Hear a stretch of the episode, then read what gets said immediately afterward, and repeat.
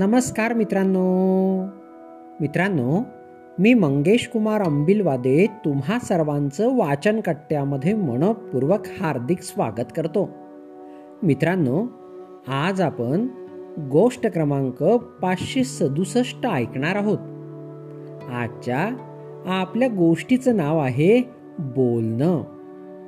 चला तर मग सुरुवात करूया. बोलण्याची शक्ती हे निसर्गाने फक्त मानवालाच दिलेलं वरदान आहे. आपल्या इच्छा भावना विचार गरजा व्यक्त करण्याचे ते एक साधन आहे. तुम्ही बोलायला सुरुवात केली की तुम्ही कसे आहात याचा परिचय होतो. तुमच्या आवाजाची पट्टी शब्दांची निवड बोलण्यातला खरेपणा प्रामाणिकपणा समोरच्याबद्दल आदर आपुलकी सारं काही बोलण्यातून कळतं. आपली नाती व्यवसाय सामाजिक व्यवहार या बोलण्यावरच अवलंबून आहेत. हे इतके महत्त्वाचे असूनही आपण ते अधिक चांगले करण्यासाठी प्रयत्न करत नाही. आहे हे असं आहे. माझा आवाजच मोठा आहे. मला अशीच सवय आहे. असं म्हणत आपण स्वतःच समर्थन करतो. बोलणं शिकावं लागतं आयुष्यभर. कौन बनेगा करोडपती? मी फक्त अमिताभ बच्चन यांचे बोलणे ऐकण्यासाठी पाहिले आहे. शब्दोच्चार. आवाजाचा चढ उतार. शिकायचा असेल तर हा आवाज अभ्यासायलाच हवा. आवाजाची बोलण्याची साधना तपस्या म्हणजे अमिताभ बच्चन. काही शब्द त्यांच्या तोंडून ऐकले की मग तसा उच्चार दुसरं कुणीच करू शकत नाही हे हळूहळू कळत जातं. शब्द जगलेला माणूस तो शब्द उच्चारतो. त्यावेळेस शब्दांचा उच्चार ज्या ताकदीने येतो त्यावरून त्याचा खरेपणा ओळखता येतो. बोलण्याचा आवाज हा आतून येतो. माणसाच्या चेतनेला स्पर्श करून त्यामुळे शेवटी माणूस म्हणून आपण जितके घडत जातो तितका आवाजही सुंदर होत जातो.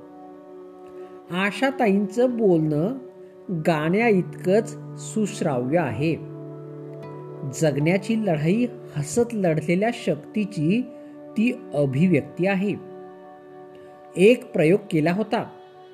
सुंदर शब्दांची यादी दररोज वाचणं. प्रामाणिक सत्य अद्भुत शक्ती अशा सकारात्मक शब्दांची यादी लिहायची. आणि वेळ मिळेल तशी मोठ्याने वाचायची. वाढवत जायची हे शब्द. हळूहळू आपल्या बोलण्यात ते शब्द येऊ लागतात. बोलणं चांगलं होतच पण सवयीने या विरुद्ध काही ऐकावंसं वाटत नाही. इतका अभिरुचीचा दर्जा वाढत जातो. संगत बदलते. आयुष्य बदलून टाकणारी ही शब्दांची साधना आहे. शब्द जसे असतील तशा घटना तशा व्यक्ती आपण आकर्षित करत असतो. मग शब्द बदलून आयुष्य बदलता येईल. हेही तितकंच खरं. सावकाश बोलणं स्पष्ट बोलणं शक्यतो हळू बोलणं या सवयी मुद्दाम लावून घ्याव्या लागतात. वाचनाने विचार स्पष्ट मुद्देसूद होतात. नेमकं मोजकं बोलता येतं. कविता वाचत शब्द समजून घेता घेता बोलण्याची लय सुधारते. बोलण्यातला रुक्षपणा जातो आणि हृदयाशी संवाद साधण्याची कला साध्य होते. यासाठी वाचन काव्य वाचन महत्त्वाचे ठरते.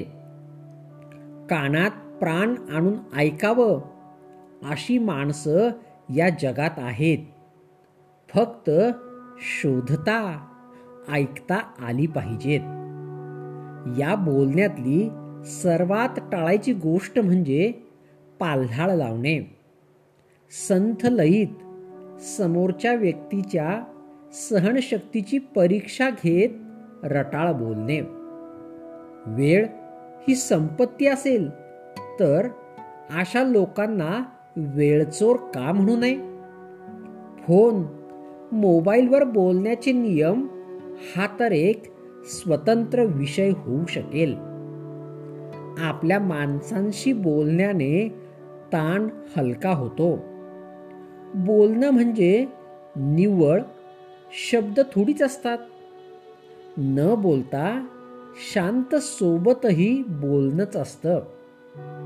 वेळात वेळ काढून घराघरावात संवाद झाले पाहिजेत. माणसा माणसातलं अंतर बोलण्यानेच दूर होऊ शकते. मनातले गैरसमज बोलून दूर करता येतात. पण त्याआधी कसं बोलायचं? ते या जगाच्या शाळेत शिकावंच लागतं. बाकी हा जगण्याचा प्रवास अवघड आहे.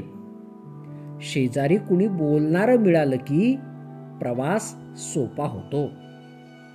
तात्पर्य ज्याच्या वाचेमध्ये माधुर्य व गोडवा आहे जो सदैव संयमित व विनयशील बोलतो दुनिया त्याच्या प्रेमात पडते व अशा व्यक्तीस अशक्य गोष्टी सहज शक्य होतात.